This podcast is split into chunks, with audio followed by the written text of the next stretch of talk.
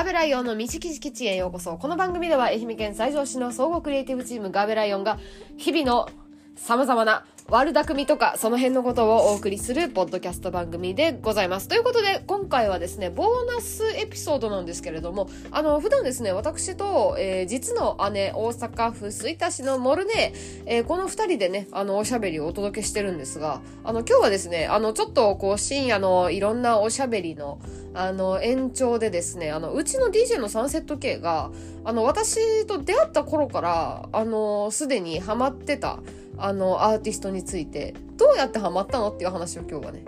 ボーナスエピソードで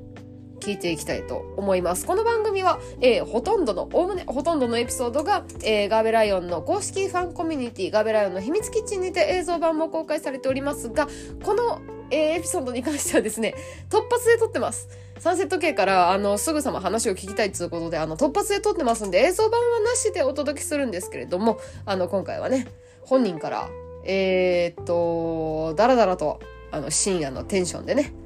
お話を聞いていきたいと思いますが、まあ、あの、サンセット系がね、ずっとハマってるアーティストということで、私もあの、知ってます。えっと、初めて会ったのはカラオケでしたね。カラオケでしたねそう。で、あの当時からすでに、あの時歌ってたあの中にね、あの、玉木さんのソロのね、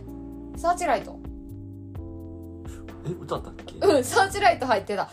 れ聞いて、うわ、めっちゃええ曲やなと思って。で、玉置浩二っていうアーティスト名を見て、あ、私、このアーティスト名、あの、中3の時に、ちょっと年上の知り合いからレコメンドをいただいた、おすすめしていただいた曲の中にあったな。うん結構、年上の人が聴いてる印象だったんですよ、その影響もあってね。なんですけど、まあ、あの、それもあったんですが、まあ、ちょっとあの、気にはなってたけど、なかなか周りにハマってる人もいなくて、うちの親とかも全然聞いてなくて、身の回りの年上の人がまるで聞いてないアーティストだったもんで、でも、あ知らなかったなと思って。で、あのまあ、その後も、あの、その2回目に会った時もカラオケだったんですよね。で、その時に確かワインレッドの心を歌ってて、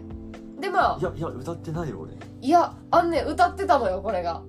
私、それで、ああ、こんな曲あるんだと思って。で、なんかでも聞いたことあるんだよなって、聞いたことあるのがなんでかは結局、今も分からずじまいなんですけど、でも、そっからも、あの、ね、会うたんびにあの、花咲く土手にとか、あとなんだ、いろいろね、まあ、サーチライトはほぼ毎回歌ってましたけども、ただあの、私が出会った時から、その、ちょっと、こう、年上の人が聴いてるイメージだったというか、あの、私の妹のね、ケイアンが、あの、すごい好きなあの歌手で、あの、渋谷すばるくんっていますけども、あの、すばるくんが音楽番組でカバーしてた、あの、君がいないから、うんまあ、これもあの安全地帯の曲ですね。で、あとね、あの、私が、まあ、さっきちょろっと言いましたけど、ちょっと年上の人から玉木さんの曲をおすすめしていただいた時に、あの、出てきた、えー言及されてたタイトルが、あの、歌うたいのバラッドだったんですけども、あの、いろんなとこでアーティスト名を見かける割には、私は全然知らないなということだったんですが、あの、実際サンセット系が、いつどこで沼ったのか、そしてあの最近ね、ワウワウであのツアーの映像を見るためにワウワウを契約するほど沼っている様を見て、ちょっと一体どこで沼ったのかっていう話をね、聞きたいなと思いまして、あの今回ね、あの急ですけど、あのレコーディングをしてます。ポッドキャストの。ちなみになんやけど歌うたいのバラっはい。てあるよね斎藤和義さんの。あ、もともとは、あ、じゃああれカバーなんだ。多分カバーなんじゃないかな。そう、私あの、レコメンドされた時には玉木さんの曲だと思って、うん。あの YouTube で探して聞いたんですよ、実は。もそうあの当時私は中3で、えっと、勧めてくれた人は多分ね40代ぐらいの人、う、うん、うん、その人自体はあんまり音楽そんなに普段からめちゃめちゃ聴くわけじゃない。音楽やってた経験があるわけじゃないんだけどあの俺が好きなのはこれって言っておすすめしてくれたことがまあありましたね。でサンセット系がいつどこで沼ったのかっていう話を聞こうと思います今日は。はい。はい。突然なんですけど。結構急ですね。いやもうこれはね一回ちょっとエピソードとして起こしておきたいんですよ。うん。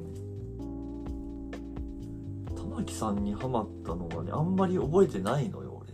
覚えてないの？俺覚えてないんえ気がついたら沼ってたん？なんかねえっとね名前は知ってたっていうのであればうんあの小学2年生ぐらいの時かな、そんな前から。うんほあのうちの親父がう。はい。あのまあ玉木さんの曲知っててはい。であのちょこちょこ教えてもらったりしながらうん。でまあそのぐらいだったんやけどはい。えっ、とメロディーとかうーん、有名な曲ですね、すごく。「泣かないで一人で」とかうーん。え？それさ、歌い出しの歌詞であってさ、悲しみにさようならですね。あれ、井上陽水さんとのデュエットみたいな、あの、バージョンもあります。あ、そっちか。ハーモニーね、うん。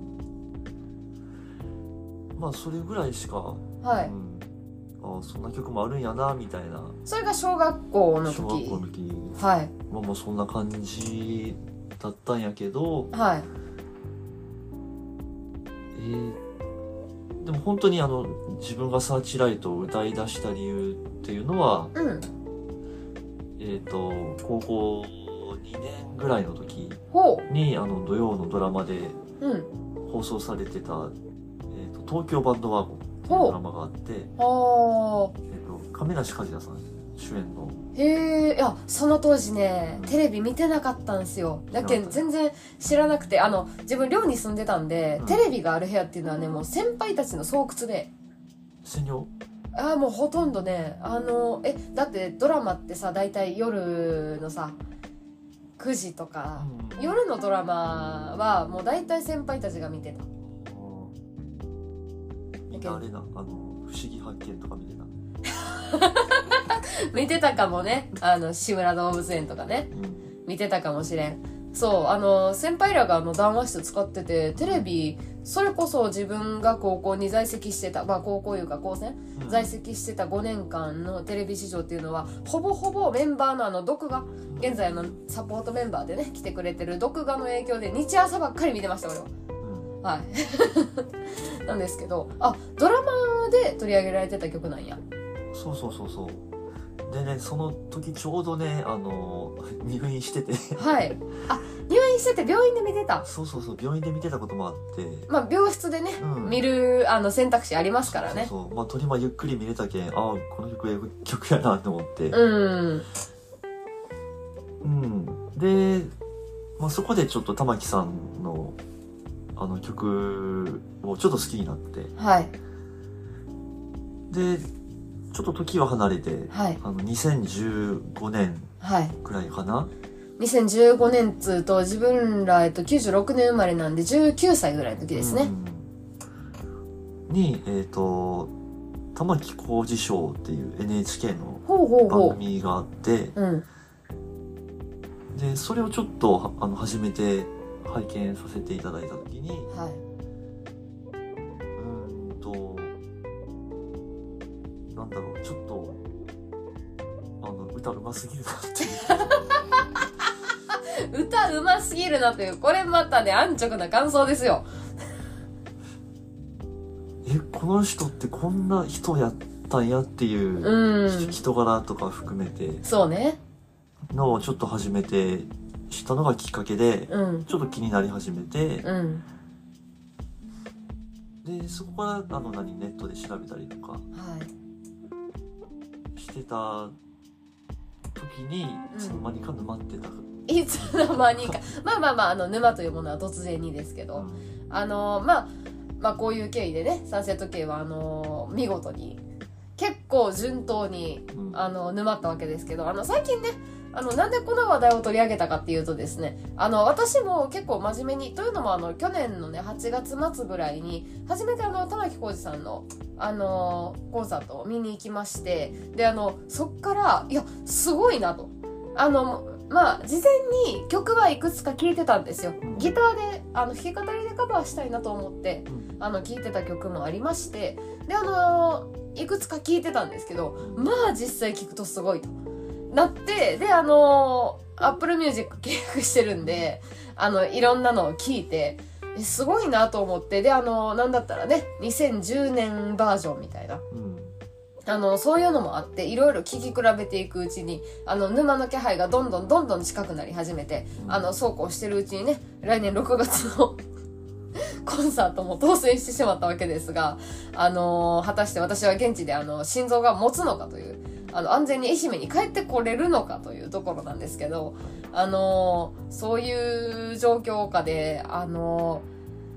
なんとかね、無事に沼りながら、ね、バージョン違いとかも聞いてみたら、で、あの、ライブでの映像とかも、やっぱ見てみたらすごいもんですね、本当に。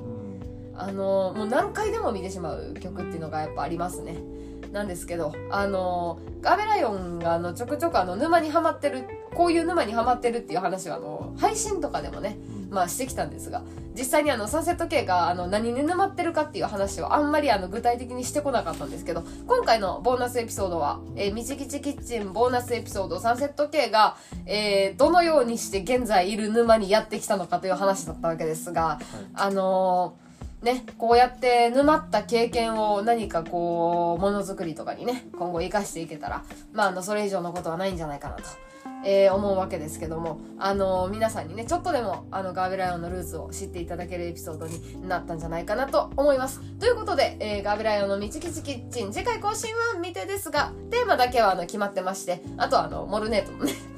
収録のあの、日時の打ち合わせ、もろもろのことではあるんですけども、まあ、次回更新も、えー、楽しみに待っていていただけたらと思います。緊急で回したわけですけども、ボーナスエピソード、えー、タイトルは決まっておりません。はいなんですが、えーありがとうございました。また次回更新をお楽しみに。それでは、